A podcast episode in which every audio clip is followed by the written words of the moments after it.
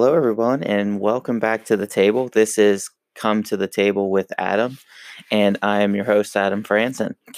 So, I took a week off last week because I was in the middle of a transition period.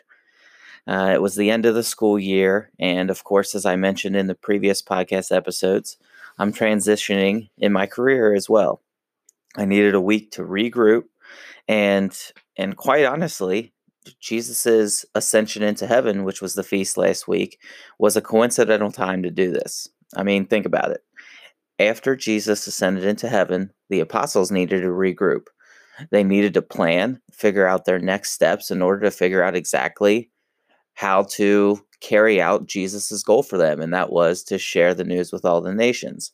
So, in a similar sense, I was kind of doing the same thing. I had just finished my Acts series podcasts, and I was trying to figure out what direction I wanted to head next. And I was going to take a couple more weeks off, but gosh, it was such a rough week if you have been watching the news, and I'm sure just about everybody listening has. It's just a tough time right now. And I'll be honest, it, it just it makes me uneasy. It's not the first time our country's been in turmoil, but it just seems like everything's magnified because there's no escape from the news. You kind of look to connect on your social media platforms and everybody's kind of got opinions out there. You you just can't really escape it in the sense that I feel like we used to be able to take a deep breath and then be able to talk about things. But as we head into this week, I, I really do want to kind of focus on some of that turmoil going on in our country and how we as Christians should move forward. And that's where the title of this week's episode comes from How to Love Our Enemies. And what does that mean, our enemies? That doesn't necessarily mean your foes always. It can, of course, but it just means anybody, anybody you might disagree with, anybody that maybe you don't understand. How do we approach the people that we disagree with or the people that bring us harm even how do we approach them? How do we love them? And so um gosh this week you've seen so much pain fear anger anxiety worry resentment and and quite honestly, just a just a feeling of being completely distraught. And so I, I think it's important to look at this situation in Minneapolis and across the country now regarding the death of George Floyd. And I, I want to be clear when I comment on this. I'm not looking to make any kind of specific political stance or tell people specifically how to feel. For me, in every situation i try i'm not saying i do it well always but i try to do my best to think about how should a christian respond to these kind of events. Oftentimes that's going to mean taking time for reflection deep thought prayer and really carefully acknowledging and listening to all sides of a situation in order to figure out the truth and to discern God's will and how to react. But I think in a situation like we've seen in our country this week, it's hard to slow down because things are happening so fast. You know, when I first heard the report about the death of George Floyd, I chose not to watch the video. And I did that for a specific reason. I wanted to sort of let the news from all sides, from all different news reports, come in, mm-hmm. and that gave that would give me a couple of days to gather a bunch of info because I'm pretty methodical as a teacher of of government. I always tried to tell students be slow to react, gather all the information before you start, you know, shouting opinions. Let's look at all the information. So so I was trying to be patient with this. But it was clear based on all the news reports for the most part that I was reading that that the truth was was very clear that that a man died that should not have died And so at that point, I'm like, I gotta watch this video. If it's this obvious, let's watch it. So I, I watched the video, and wow, it's it's hard to really come up with the words to describe the pit in my stomach as I watched. You know, watching a man die who shouldn't have died, thinking about how the country would react to this, and all of that just giving me a sense of worry that we are going to take our eyes off of love and turn it to hate. And as you see the country react in in very different ways, it's it just adds to that anxiety. And everybody's got an opinion for how every individual should react. And, you know, sometimes we're going to react in ways that we don't want to react or in ways that we shouldn't react. And it just happens. Um, you know, initially everyone reacts pretty similarly from this situation, at least from what I saw. During after the death of George Floyd, it seemed like most people were coming out and condemning the actions of the police officers. Many of my police officer friends that I know were coming out and saying, This is horrible. This should never happen. And I believe that's true. And um, it's quite clear that not everyone is still reacting to that because of previous times where maybe this has happened. You know, it's quite clear that that most 99% of people that I at least come into contact with have condemned the police officer in this situation. That doesn't mean they condemn all actions of police officers, which is something we have to be careful about. You know, I greatly respect law enforcement, but in this situation, obviously the police officer was wrong. And as the country reacts in cities, it, they're just the cities are tearing apart. I can't. I don't like the looting. I don't like when the situation escalates to a point where now the focus is on the damage being done downtown. But I do, I guess, un- I shouldn't say I understand the anger, but the anger exists whether I understand it or not. I don't like the actions of the police officer who killed George Floyd. I don't like the unrest in downtown cities, you know, because now what's happening? The peaceful protests are being overlooked. The good officers who are condemning the actions of the horrific actions of one police officer are now being overlooked. And so more violence and protest is continuing after the officer has been charged with third degree murder and manslaughter. And, and it appears, I would hope, that justice is going to be served. But the good, peaceful protesters are being overlooked. And the once again, the good officers are being overlooked. So now we're focusing on the hateful nature of people on all sides of this. And it's there's some good to that because it's opening larger, deeper conversations about race in our country.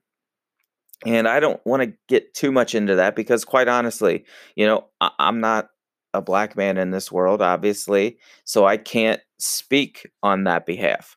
I also am not a police officer, so I can't speak from a police officer's perspective on what this might mean locally for police officers. But for me, as a Christian, first and foremost, as a follower of Jesus Christ, I have to do my best to understand how I am supposed to react. I can only control my own actions. I can't possibly know what it's like, as I said, to be a black man in this world or to be to to be somebody who has experienced this type of pain that George Floyd has undertaken. So once again, in all situations as a Christian, I need to figure out how to react, whether it's a serious or, or as as death and murder or as nonchalant as passing somebody who you've had previous confrontations with at a store or something. Just whatever the situation is, we need to try to react as Christians. And so the on, that's the only way I know how to relate to anything is to try to be my best as a Christian. And I think as a Christian, simply we are called to love. Now, everybody's got different definitions of love. Love is not a feeling and it, love is a feeling, but but in this sense, I'm talking about loving in times when things are going wrong, where love is becoming an action. It doesn't mean as a Christian that we're called to only love when things are going right. We are called very specifically to love in times just like this, where things are going wrong, where people are angry. We as Christians need to react with love when we feel angry, when we feel worried, when we feel resentful, vengeful. We are called, regardless of our own feelings, to love. So, how do we overcome all of the anger, worry, fear, anxiety, sadness? How do we overcome all of that and choose to love? I think we first need to understand what love is. Love is willing the good of the other person. Love is an action. Love means, despite the feelings that I have right now, regardless of what position I may be taking on any situation, love means that my actions toward another human being need to be such that I act in a way that I believe is best for that other person that my actions will make that person more ordered toward God. Or at least try to achieve that. And gosh, that is so hard. Let me repeat that. To make my actions should be such that I am trying to make the other person be more ordered toward God. That's so hard, friends. It really is. And I'm not perfect at it by any means, but I try, try, try, try to love in all situations. We all know the line from Jesus in the Gospel of Matthew, chapter 5. And here it goes it says, You have heard it said, love your friends and hate your enemies. But I now tell you, Love your enemies and pray for those who persecute you, so that you may become children of the Father in heaven. And Jesus later adds, Why should God reward you if you only love the people who love you? So, friends, based on Jesus' word, it is clear no matter what I feel, whether I feel compassion and admiration or hatefulness and anger, I am called to love. So, how do we achieve this? I think Paul gives us some good advice in Romans. And so it's in Romans chapter 12 that he says, If someone has done you wrong, do not repay him with a wrong. Try to do what everyone considers to be good. Do everything possible on your part to live in peace with everybody. Never take revenge, my friends, but instead let God's anger do it. For the scripture says, I will take revenge, I will pay back, says the Lord. Such powerful advice from Paul. And he continues on to say, If your enemies are hungry, feed them. If they are thirsty, give them a drink. Do not let evil defeat you. Instead, conquer evil with good. And so Paul gives us some great examples of love as an action. If your enemies are hungry, so who are your enemies? Are your enemies the people who have wronged you? Well, if your enemy, that said person, is hungry, the the action, the loving action is to feed them. Right? The loving action for many of us in our country today may be to listen. Listen to an opposition, whatever your feelings may be. Just listen and try to understand everybody's feelings. The action is listening. It's not reacting with anger or defensiveness, maybe. It's just to listen.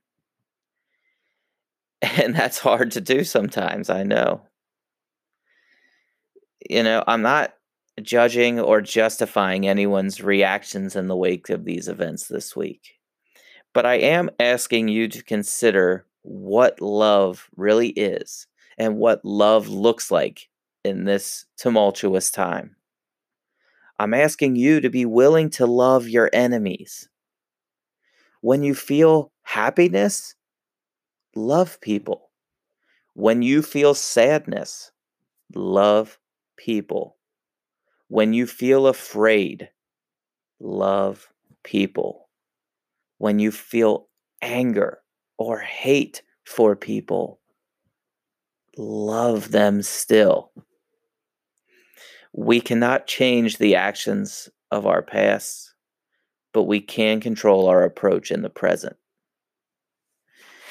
And I think as we close today, I want to end with a prayer. This morning, and it is Sunday that I'm recording this, Sunday morning. This morning, I was listening to a local priest, Father Jeff Von Lehman, and he is a priest in Taylor Mill, Kentucky at St. Patrick's. And I was listening to him during Mass, and he was talking about how we need to be the voice, or I'm sorry, we need to be the prayer for those who choose not to pray. We need to be the joy for those who no longer think it exists. And it was such a powerful few lines for for the events of this week. And and so I think that's what we should focus on first is praying and figuring out in our own lives what a loving action looks like towards our enemies. So let's go ahead and close with a prayer today.